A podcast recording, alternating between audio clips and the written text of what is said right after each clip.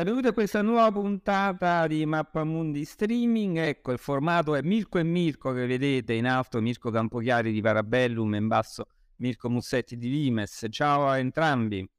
Ciao, ciao a te Al. E allora, aggiornamento sulla guerra in Ucraina. Diciamo, quando abbiamo... Allora, intanto dico che eh, è passato un po' di tempo, abbiamo fatto una trasmissione a testa, insomma, senza... abbiamo rotto questa coppia, ma insomma, adesso quindi c'è il ritorno. Quando l'avevamo programmata abbiamo pensato, vabbè, tanto pro- quando faremo la prossima Bakhmut sarà caduta e parleremo della caduta di Bakhmut e delle conseguenze. Invece siamo ancora qui, quindi ormai, insomma, anche oggi Bakhmut cade domani, direi, come battuta e mm, insomma, sta diventando veramente una battaglia infinita questa di Bakhmut. Comincerei quindi con Campochiari. Eh, mi confermi, le ultime notizie sono, insomma, la situazione è stabile, c'è un 70% della mm, cittadina conquistata dai russi, ma ancora non è stata pienamente conquistata. Sì, i russi continuano a fare piccoli avanzamenti di singoli settori all'interno della città, ormai eh, siamo scesi a un livello di eh, cronaca strada per strada praticamente, stiamo cominciando a, a, conoscere la planimetria della città letteralmente palazzo per palazzo, perché ormai si parla, si sta combattendo vicino allo stadio, si sta combattendo dentro la Azov, che è praticamente l'Azovstal di Bakhmut, si sta combattendo sotto al quartiere, diciamo, governativo, quindi eh, è rallentato molto e questo lo denunciano anche gli stessi ucraini. Il numero degli attacchi russi era sull'ordine del centinaio al giorno, le ultime settimane, mentre negli ultimi cinque giorni è sceso a 30 tra i 25 e i 30 attacchi, quindi si è ridotto di quasi il 70%. Eh, questo è significativo di un, di del fattore che stanno consumando le loro forze entrambi.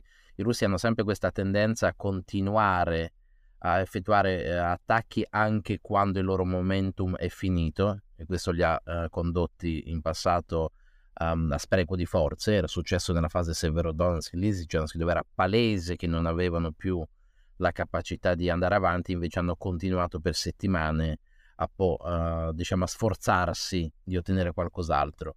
Uh, gli ucraini conoscono questa tendenza russa e quindi tendono a sfruttarla, come i russi conoscono la tendenza degli ucraini a non ritirarsi. Uh, storicamente in questa guerra gli ucraini non sono mai riusciti ad accettare una sconfitta diciamo politica pur di salvare le loro truppe. È successo a Mariupol, è successo a, eh, Severodonetsk che sta succedendo Guarda, anche a Bakhmut. Visto, visto che lo citi, allora si può fare secondo me il parallelo con Mariupol, cioè nel senso lì, anche lì c'è stata una battaglia molto lunga, un grande assedio, anche lì abbiamo scoperto appunto abbiamo scoperto che anche a Bakhmut questo impianto della Azom, delle acciaierie diventa, è diventato diciamo un punto nevralgico, un po' questa guerra passerà alla storia come la guerra delle acciaierie, cioè queste strutture si stanno dimostrando particolarmente adatte a, per una resistenza, per, uh, con diciamo, gli strumenti moderni della guerra. Insomma, eh, Ci sono dei motivi storici. Di solito le strutture di origine sovietica hanno un sacco di uh, livelli, anche sotterranei. Ricordiamoci le battaglie che venivano a Stalingrado, ad esempio, nella, nella fabbrica dei trattori, uh, in altre zone, no? la fabbrica Ottobre Rosso eh, qui è abbastanza simile, nel senso sono vecchie strutture che si prestano molto ad una resistenza a oltranza e che hanno anche eh, una certa solidità, quindi sono difficili da buttare giù. Ricordiamoci il bombardamento continuato sull'Azostal che non ha mai portato al cedimento della struttura stessa. Lo stesso era successo eh, a Stalingrado con eh, il famoso granaio che venne bombardato dai tedeschi da terra e dall'aria e non andò mai giù.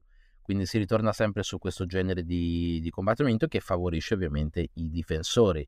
Eh, io riporto l'ultima analisi di Kaufman, che è il direttore sugli studi strategici eh, americani per quanto riguarda la Russia, che dice che però ogni strategia ha un diminishing effect, cioè ha un effetto di diminuzione dell'efficacia, quando ormai l'avversario conosce benissimo le tue posizioni e quindi sa anche dove colpirti, quindi ehm, il dilemma è proprio questo, l'utilizzo delle riserve da parte degli ucraini e l'incaponirsi a Bakhmut eh, potrebbe avere un effetto deleterio per eh, le future eh, offensive, proprio perché e questo, è, diffi- e questo è, è, un prossimo, portare... è, un prossimo, capitolo. Però intanto volevo chiedere a Mossetti, Um, vabbè, abbiamo detto che Bakhmut è diventato un simbolo sostanzialmente, no? al di là della sua importanza strategica. Allora, Poi il tema che tratteremo è appunto se gli ucraini, pur di no, resistere a Bakhmut, abbiano impiegato troppe risorse e questo condizioni poi il futuro della guerra. Però rimaniamo un attimo nell'analisi politica e geopolitica. C'è stata un'importante intervista di Zelensky negli ultimi giorni, dove insomma ha fatto capire molto chiaramente che appunto Bakhmut è un simbolo, eh, ma anche un elemento, è diventato ormai un elemento politico importante anche in eventualità di futuri negoziati. In che modo? Sì, sicuramente. Zelensky un paio di giorni fa ha rilasciato una eh, intervista da Associated Press, peraltro su un treno, mentre attraversava il paese in guerra, e ehm, in questo contesto ha rivelato che Bakhmut è importante primariamente dal punto di vista politico e solo successivamente dal punto di vista tattico. Eh, le parole di Zelensky erano improntate al non lasciare una vittoria alla Russia. La Russia non sta vincendo una battaglia ormai da molti mesi e il discorso che faceva Zelensky è non facciamo sentire l'odore del sangue a Putin perché altrimenti presserà, presserà, presserà. E in particolare si rivolgeva al fatto che la Russia potrebbe vendere una vittoria a Bakhmut, che poi sa- sarebbe una vittoria di Pirro, come un grande successo, sia nel proprio fronte interno, quindi all'interno della Russia, sia per cercare di creare una coalizione internazionale, in particolare Zelensky parlava di Cina Iran e Corea del Nord, in grado comunque di eh, conglomerare l'idea che, la, che, che, l'Ucraina debba iniziare a trattare, quindi a scendere a patti. Dunque negoziare anche la cessazione del, del territorio attualmente conquistato dalla Russia. Questa è la più grossa paura di Zelensky, che quindi motiva la resistenza a oltranza. Non lasciare prevalere i russi altrimenti verrebbe meno anche il morale sia della popolazione, sia dei militari combattenti, sia dei partner stranieri.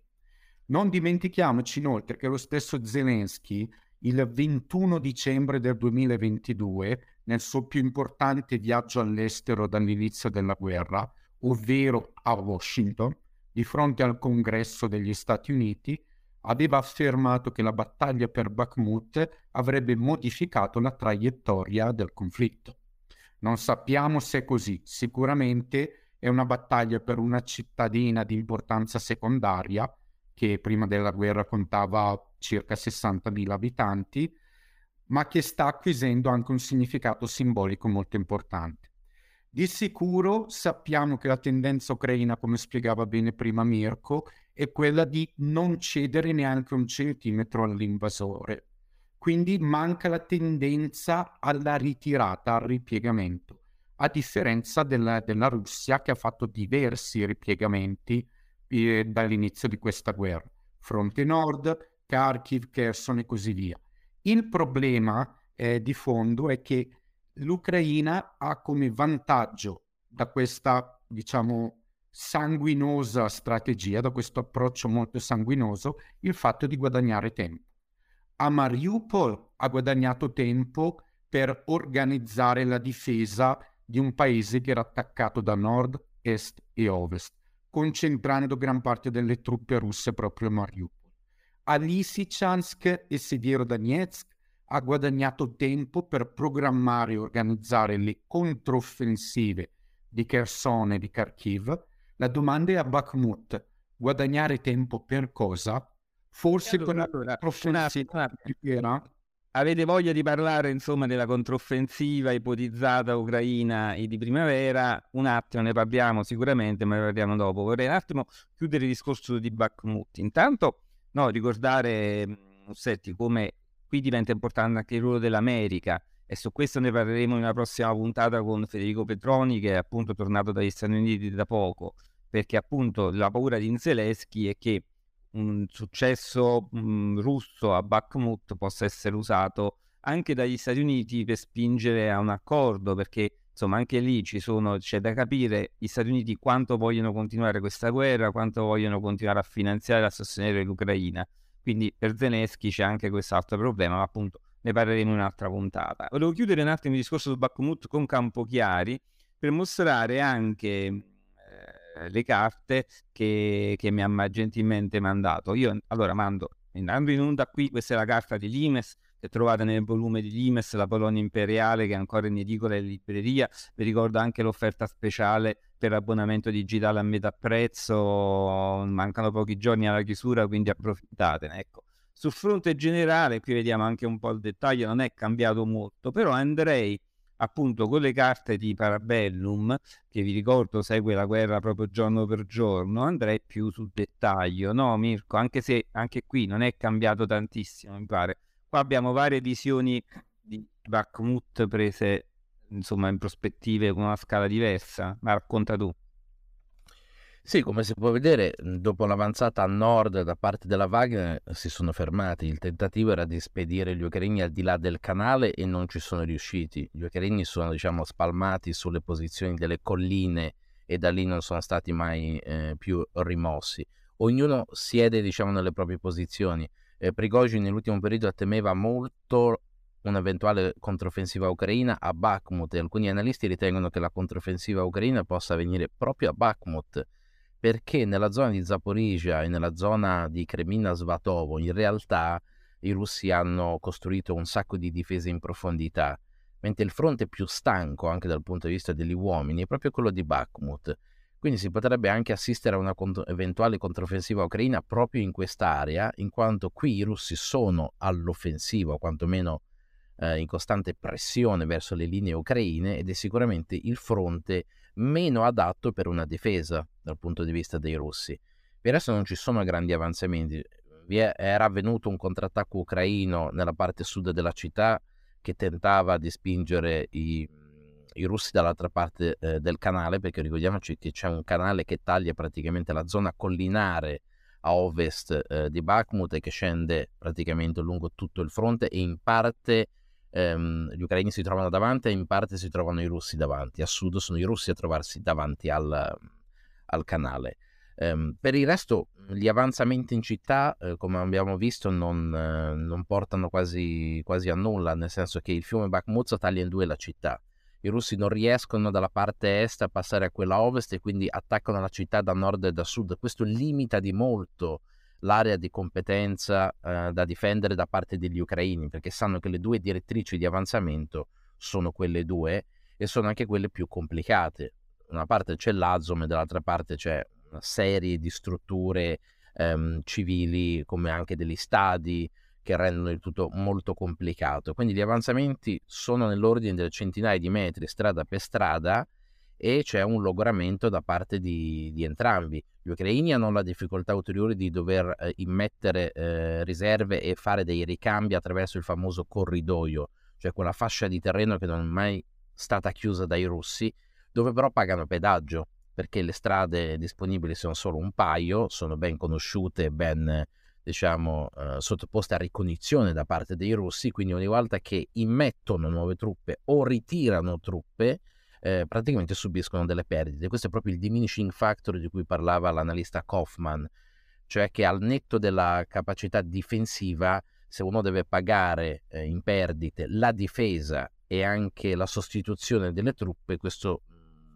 questa cosa potrebbe portare diciamo, la, la, tabella su un ordine paritario fra perdite e... Eh, Io ricordo, Ricordo che i simboli neri sono la Wagner, quindi la struttura privata di Prigozhin russa, e invece quelle con la bandiera russa ovviamente sono truppe regolari dell'esercito russo e dall'altra parte sono quelle ucraine.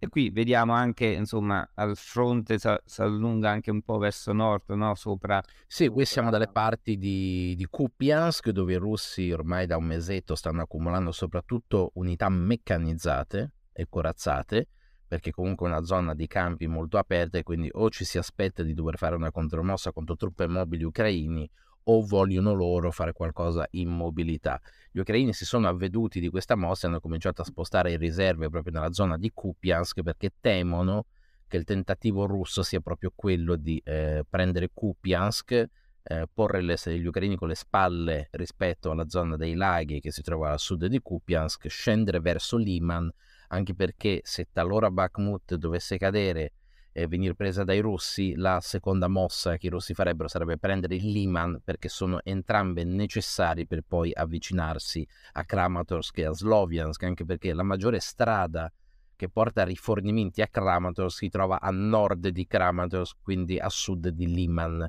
Quindi per riuscire a inibire la logistica ucraina sono necessarie entrambe. È vero che potrebbero anche non tentare di prendere Kramatorsk eh, diciamo d'assalto, ma semplicemente avvicinarsi a tiro di artiglieria e già lo sono con alcuni sistemi come i Grad.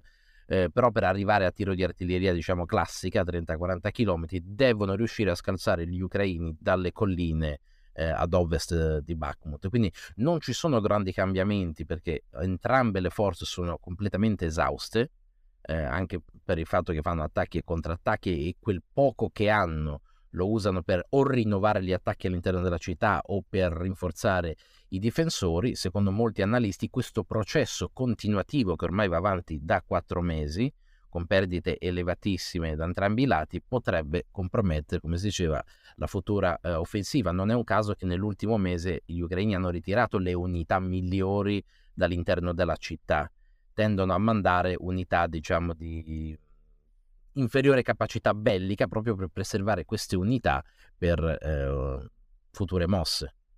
Allora, quindi il primo scenario da capire se e quando Bakhmut cadrà, che cosa succederà? Cioè se i russi saranno in grado poi di eh, spingere più avanti questa offensiva e la capacità degli ucraini di resistere, quindi capire se, come dire, Bakhmut sarà un fatto isolato oppure se darà inizio a un'avanzata più ampia e massiccia da parte russa e quello, insomma, lo vedremo, non lo possiamo adesso sapere. Però si parla ormai da settimane della controffensiva ucraina e Mussetti a questo proposito c'è da registrare che sono arrivati in Ucraina i primi Leopard, cioè i carri armati tedeschi pesanti che appunto forse potrebbero servire per questa controffensiva, ma dimmelo tu. Sì, eh, sicuramente per effettuare dei grandi guadagni territoriali hai bisogno di mezzi di movimento non basta l'artiglieria, servono proprio mezzi come carri armati o comunque veicoli per la fanteria meccanizzata, proprio come quelli che stanno giungendo pian pianino in Ucraina. E Der Spiegel ha mm, diciamo, rivelato che eh, la Germania ha già consegnato i mm, carri armati Leopard 2 promessi un paio di mesi fa, con 4 in più, peraltro ne aveva promesse 14, ne sono giunti 18 questo probabilmente per completare il battaglione eh, ucraino composto da 18 unità. Ehm, dunque sono già arrivati i Leopard 2, il Ministero della Difesa del Portogallo ha anch'esso riferito, rivelato che i tre eh, carri armati sempre Leopard 2 sono stati effettivamente consegnati all'Ucraina, quindi sono già in territorio ucraino e poi ci sono i Challenger 2 di produzione britannica, proprio de- appartenenti proprio alle forze armate del Regno Unito, che sono sicuramente giunti in Romania, se non altro perché il ministro della difesa ucraino Resnikov come prima cosa ha voluto farsi una bella foto con, con quelle che lui ha definito ehm, macchine splendide, qualcosa del genere. No, Mirko proprio Senza... lo guida. Proprio lo guida. Ah, è, è, peraltro. Quindi ha definito queste macchine spettacolari per la riconquista del territorio perduto. Quindi un po' di mezzi stanno arrivando. C'è però da fare presente due cose. Uno, sono ancora molto pochi, anche contando i 40 Marder, eh, che sono mezzi per la fanteria meccanizzata già arrivati dalla Germania assieme ai 18 Leopard. Siamo comunque a numeri non grossi per poter organizzare una grande controffensiva. In secondo luogo è una questione anche di terreno. Siamo ancora nella fase iniziale della primavera e diciamo che il fango non aiuta diciamo, i grandi movimenti di mezzi militari pesanti. Quindi probabilmente questa eventuale controffensiva primaverile dell'Ucraina verrà organizzata un po' più in là, magari a maggio-giugno, Così parlano fonti americane, per intenderci. Perché? Perché il terreno deve essere solido. Quindi c'è questa, questa, doppia esigenza, aspettare il momento giusto dal punto di vista climatico e il momento giusto dal punto di vista di quantità dei mezzi. devono arrivare altri mezzi. La domanda che dobbiamo porci è, gli ucraini stanno quindi cercando di resistere a oltranza Bakhmut per guadagnare proprio quel tempo necessario lì? Boh, forse bisogna solo aspettare per vedere. Di sicuro la perdita di molti uomini all'interno della cittadina di Bakhmut disagevola un'eventuale controffensiva sia perché per la difesa di questa città, lunga ormai più di sette mesi, sono stati sacrificati spesso i reparti migliori ucraini. In secondo luogo perché comunque servono uomini a prescindere, ne servono tanti per organizzare una grande invasione dall'altra parte, una grande riconquista. E purtroppo c'è la questione della mobilitazione, diventa sempre più difficoltoso per l'Ucraina mobilitare gente che abbia il tempo di prepararsi alla guerra. L'addestramento si sta riducendo proprio al minimo, spesso vengono mandati al fronte persone che semplicemente hanno appena appena imparato a tenere in mano eh, un'arma da fuoco. A questo si aggiunge il fatto che aumentare, velocizzare la consegna di mezzi eh, militari occidentali significa anche accorciare la preparazione dei carristi ucraini che si stanno addestrando nei paesi occidentali, ma diminuire il lasso di tempo per la preparazione, per l'addestramento, significa accrescere il tasso di mortalità di, di questi soldati ucraini. Apro un attimo una parentesi perché con l'arrivo, l'invio dei Challenger inglesi eh, si è parlato di queste munizioni all'uranio impoverito no, che usano appunto i carri tedeschi. Allora, giusto un chiarimento, non si tratta assolutamente di armi nucleari, anche se la propaganda l'ha presentata in, qualche, in questo modo, anche alcuni mezzi di comunicazione poco informati, diciamo. Si tratta di uranio impoverito, è questo materiale di risulta particolarmente duro e quindi viene, è stato utilizzato appunto per creare... Denso, non duro. È una, di, è una, questione di, densità, non di, densità. Sì, particolarmente den- denso. Io ho banalizzato un po' per dare appunto insomma l'utilità che eh, è proprio adatto per eh, sostituire diciamo il, la lega di metallo eh, dei proiettili stessi. Eh, la questione della loro gravità è legata al discorso del, come dire, tecnicamente dell'inquinamento che produce, cioè questo materiale se frantumato e inalato potrebbe, questa è come la versione diciamo di una parte potrebbe creare malattie, tumori nella popolazione. Quindi comunque è una questione diciamo successiva da verificare, da vedere, ma diciamo essenzialmente per gli aspetti bellici, ecco, ehm, aspetto che sia uranio è assolutamente secondario perché insomma il proiettile che ti arriva diciamo il problema di inalare o meno sì, diciamo il problema eh, assolutamente secondario quando ti arriva uno di questi proiettili insomma eh, addosso ecco hai ben altri problemi tra l'altro li usano anche i sovietici questo è un materiale che è stato usato anche nell'aviazione civile insomma ci, insomma, ci, ovviamente ci sono versioni discordanti in Italia ci sono stati anche dei processi legati alla morte di alcuni militari italiani nei Balcani, perché appunto lì la questione è che erano stati usati questi proiettili. Però ecco, sicuramente non sono armi nucleari, quindi non si tratta di un'escalation della guerra.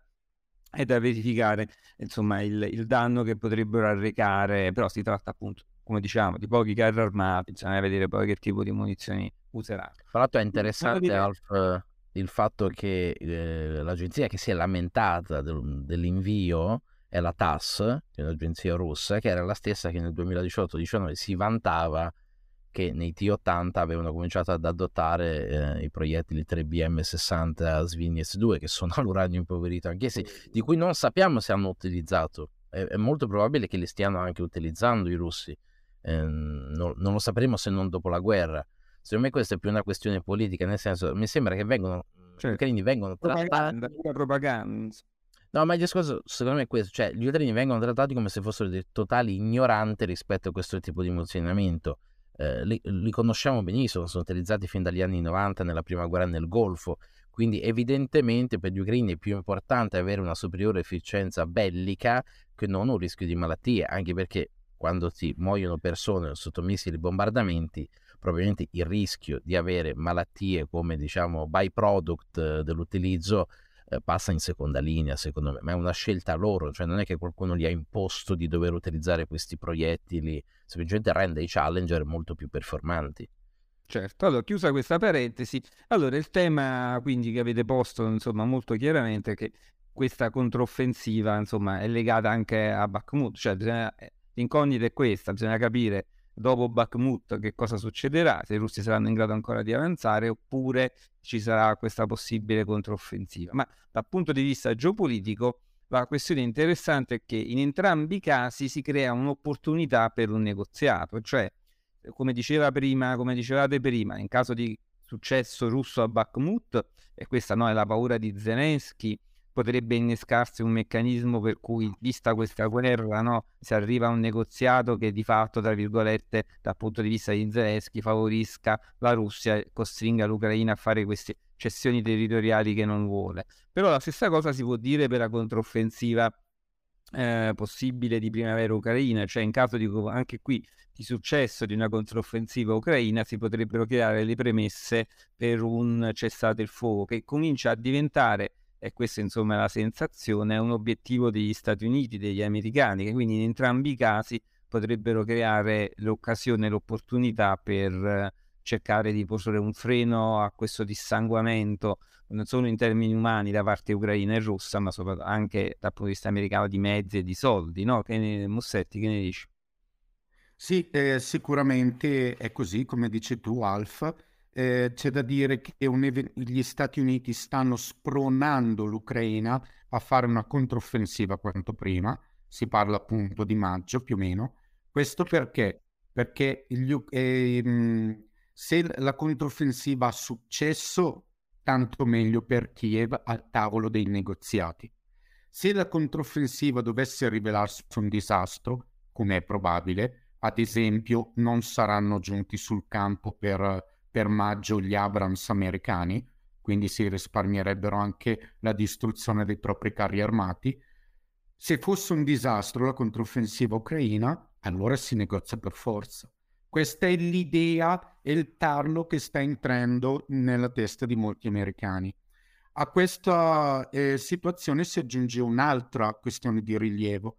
Proprio ieri è stata abrogata dal Senato l'autorizzazione per l'uso della forza all'estero, che era stata votata nel 1991 e nel 2001. Sono due autorizzazioni che permettono al Presidente degli Stati Uniti di ordinare attacchi all'estero, mandare truppe o sostegno militare all'estero, come nel caso dell'Ucraina, ma con l'abrogazione di questa legge, che deve essere confermata dalla Camera dei rappresentanti, questa materia passe, tornerebbe come da eh, norma costituzionale nelle pertinenze del Congresso degli Stati Uniti americani, dove sono molti i repubblicani. Sono molti i repubblicani che vedono come dispendiosa la guerra in Ucraina. E questo deve passare il sostegno americano, il pallino del sostegno americano all'Ucraina, dalla presidenza al Congresso quindi da Biden al Partito Repubblicano. E questo è una cosa che si gioca a un anno dalle elezioni negli Stati Uniti. Allora, e questo poi appunto ne parleremo, ne parlerò con Federico Petroni eh, nella trasmissione che dedicheremo proprio agli Stati Uniti. Ma allora, altre questioni che riguardano invece i fronti ucraini, campo chiari. Allora, una questione sta emergendo un secondo gruppo privato, allora non si capisce molto se è una, come dire, un gruppo secondario rispetto alla Wagner, questo convoglio, questo convoglio, che sarebbe la traduzione, insomma, ecco. Tu che ne pensi? Che notizie hai di questa seconda organizzazione privata eh, coinvolta? Ma sai, questo diciamo piccolo oligarca che si chiama Sergei eh, Akisionov ehm, è collegato a Prigozhin, quindi si tratta dell'ennesima PMC, cioè quindi eh, Private Military Group eh, in Russia, eh, insieme a quella di Shoigu, insieme a quella della, mm, della Gazprom, c'è questa tendenza a creare queste milizie perché vengono pagate molto di più delle truppe eh, regolari. Pare che sia finanziato e collegato a doppio filo con, con Prigozhin. Eh, qui si parla di un piccolo oligarca della Crimea che appare spesso anche in, in televisione sui numeri ancora non si sa. Si sa quanto offrono, circa 200.000 rubli, che sono circa 2.500 euro, quindi molto di più del militare regolare e pare che verranno impiegati sul fronte di Kherson, quindi a me sembra una cosa molto legata al territorio. Cioè una milizia magari composta da ex militari, magari anche forze speciali con addestratori di un certo livello per difendere la Crimea, una specie di piccola Wagner per difendere probabilmente l'istmo che collega la Crimea al resto del, del continente. Um, credo che sia una notizia poco rilevante perché i numeri sono ancora bassi, si parla di meno di 100 uomini al momento, sembra quasi più una uh, ditta privata di polizia. Bisogna vedere se la cosa aumenterà e quanto questa tendenza all'interno della Russia aumenterà, perché tutta questa formazione di PMC non fa ben sperare per il futuro del, della Russia quando gli eserciti si, si privatizzano. A parte dei giochi di potere russi interni insomma, che abbiamo visto fino all'inizio della guerra di queste varie diciamo, fazioni e bisogna capire Putin appunto chi privilegerà o meno. Però hai parlato della Crimea, c'è stata notizia di esplosione vicino alla base russa in Crimea, forse era un drone. Seconda... Sì, sicuramente un drone. Possono essere degli attacchi in Crimea, potrebbe essere la Crimea l'obiettivo della controffensiva oppure no? Allora, sicuramente è stato un drone che ha colpito questa base. Nella settimana scorsa, dieci giorni fa, era stata colpita una nave proprio da dei droni ucraini. Eh, io mi, mi, sono chiesto anche quale fosse la motivazione, visto che avrebbe fatto saltare l'accordo sul grano. Molto probabilmente era una specie di avviso di telefonata al Cremlino. Ricordatevi che se non rinnovate l'accordo sul grano noi cominciamo ad attaccare di nuovo tutte le navi e quindi si ricomincia su questa storia. Non hanno fatto grossi danni nell'attacco navale perché non si sono visti esplosioni secondarie. Quindi il drone è esploso ma non ha causato diciamo eh, esplosioni della Santa Barbara della nave. Per quanto riguarda invece questo era un attacco a un deposito di munizioni, eh, ne avvengono spesso, viene anche denunciato dal dalla stampa russa come un attacco di sabotaggio da parte di un, di un drone. Eh, ultimamente gli ucraini hanno cominciato a sviluppare dei droni, diciamo, caserecci, eh, tra cui quelli fatti di cartone per la ricognizione, eh, grazie a un'idea di un australiano. Eh, questo fa vedere quanto i droni diventano importanti e quanto si tenta anche di ridurre i costi dei droni perché ad esempio le unità di, a Bakhmut riportavano che consumavano anche 100 droni a settimana tanto è importante la ricognizione quando si combatte casa, casa, per casa e anche il livello diciamo, di efficienza delle artiglierie moderne. Ricordiamoci gli HIMARS riescono a sparare con uno scarto di un metro, quindi puoi chiamare il supporto di artiglieria anche per, per dei bersaglio eh, molto molto vicini a te. Quindi questo ha, ha aumentato la rilevanza della ricognizione e dell'utilizzo di droni. Eh, tornando anche al discorso del, mm, dell'offensiva, ci sono anche tanti fattori che vanno a determinare quello che succederà perché eh, parlando di logistica, tanti mezzi di tipo differente che richiedono addestramenti differenti eh, implica che eh, gli ucraini avranno un sacco di difficoltà ad avere anche un equipaggiamento omogeneo e anche un addestramento omogeneo per riuscire a condurre la loro offensiva. Questo moltiplica i loro problemi. Io non sono tanto d'accordo su un'offensiva a maggio perché con un singola, una singola brigata di carri armati non fai molta strada e gli ucraini hanno bisogno di qualcosa di più risolutivo. Siccome tu parlavi della Crimea, se la Crimea potrebbe essere un obiettivo, non credo, perché il numero di difese montate dai russi in profondità sul fronte di Zaporizhia, sul fronte di Kherson e della Crimea è il punto più profondo quindi ci sono altre direttrici diciamo più, mhmm, più facili. Una è quella di Bakhmut, lo stesso fronte di Bakhmut per le ragioni che abbiamo detto prima, e l'altro è il fronte Kremina-Svatovo, anche perché tenderesti a tagliare le vie di rifornimento, però poi ti dovresti fermare perché sei sul confine con la Russia. Quindi le scelte degli ucraini non sono facili e vista anche la ricognizione e l'ovvietà delle direttrici di avanzamento, cogliere i russi eh, impreparati sarà alquanto difficile. Io non so nemmeno se si può parlare esattamente di offensiva russa. In realtà quello che i russi fanno è una pressione continua su tutto il fronte con dei focus specifici su un paio di, ehm, di località, Bakhmut, Marinka, Avdivka e Vuledar. In realtà non è una vera e propria controffensiva come ci si aspetta ehm, immobilità, perché nello stesso tempo continuano a montare difese in profondità ovunque, quindi non vogliono esporsi. Questo è, è abbastanza chiaro. Credo che la strategia russa è quella di ehm, ridurre il parco macchine e logorare le truppe ucraine in quella finestra di opportunità che onestamente le abbiamo creato noi. Quei sei mesi che noi abbiamo passato a dire carri sì, carri no, jet sì, jet no, hanno dato ai russi una finestra di opportunità dove eh, logorare gli ucraini e tanto più li lograno prima dell'arrivo del subentro totale che dovrà avvenire perché ricordiamoci gli ucraini non hanno produzione propria quindi dipendono totalmente da noi. Ecco questa finestra è la finestra di opportunità per i russi per un obiettivo strategico cioè disintegrare il parco macchine ucraino in modo da dipendere completamente dall'Occidente, sapendo che poi gli ucraini dipenderanno totalmente dalla questione politica di Bakhmut e dell'offensiva, che se andasse male sicuramente porterebbe a una riduzione degli aiuti e una mediazione. Non è un caso che in questo periodo Blinken diceva niente mediazioni con la Russia perché una pausa in questo momento favorirebbe i russi, proprio perché hanno culminato i loro tentativi, probabilmente riusciranno per un pelo a prendere Bakhmut, ma una fase di parlamentazione in questo momento favorirebbe solo i russi in quanto appresterebbero le difese per assorbire l'offensiva ucraina e quindi ne ridurrebbe le, le chance di successo.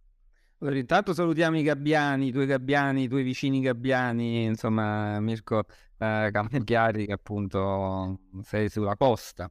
E ehm, Mussetti, allora, allora, secondo te quanto potrà ancora reggere l'Ucraina? Cioè, questa tattica russa che ci spiegava Campochiari del logoramento può avere successo? Ci può essere un cedimento da parte ucraino?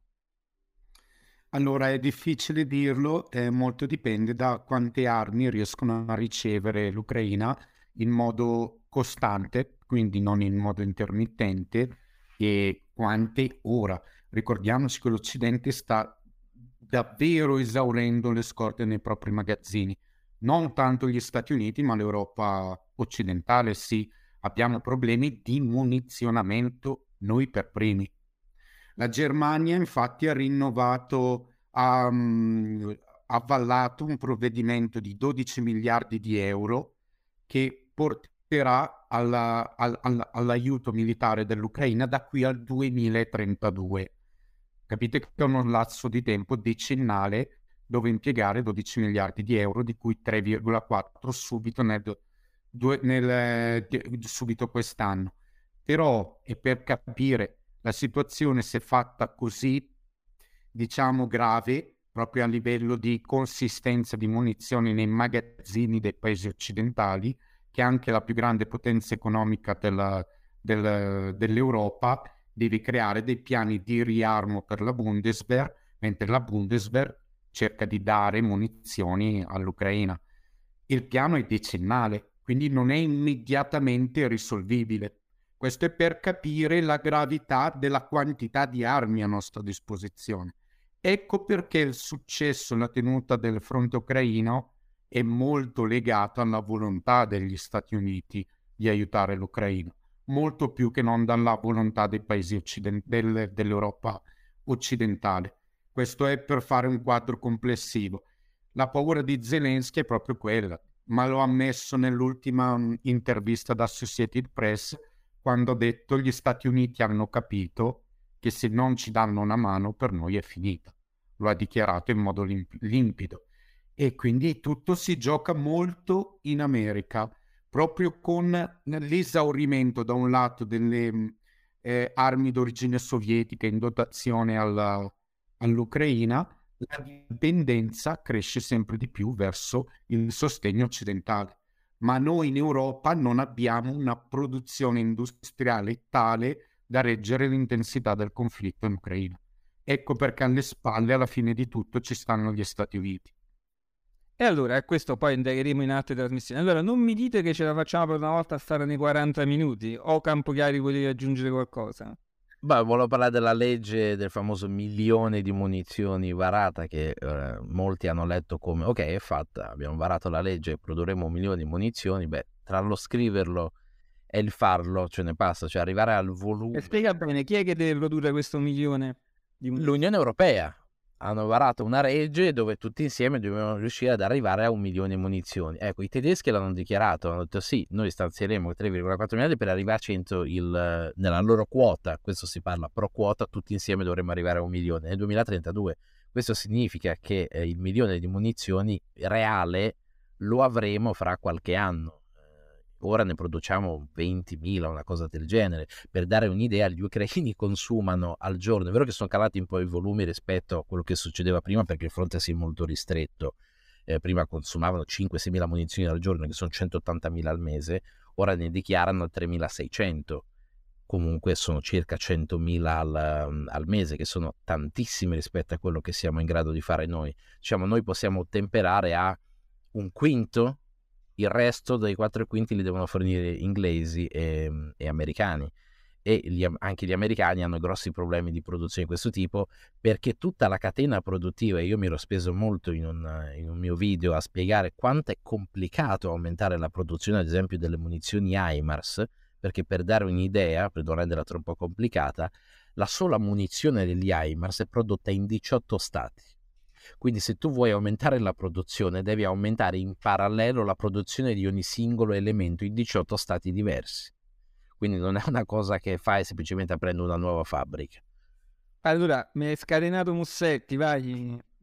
Volevo aggiungere proprio su questa cosa dell'acquisto centralizzato di munizioni in programma da Bruxelles, che è anche un meccanismo molto sagace per irretire i paesi della, dell'Unione Europea e dell'Europa in generale, nel senso che anche paesi, con, con il nuovo sistema che prevede 2 miliardi di euro, di cui un miliardo preso dal Fondo per la Pace, dallo strumento per la pace, in modo anche un po' orwelliano, mettiamola in questi termini, si costringono di fatto anche paesi riluttanti a contribuire al sostegno militare all'Ucraina a corrispondere pro quota eh, il proprio ausilio. Pensiamo all'Ungheria che nemmeno presta il territorio per il trasferimento di armi all'Ucraina e non ha alcuna intenzione di consegnare armi, beh, contribuirebbe indirettamente all'acquisto centralizzato da parte di Bruxelles.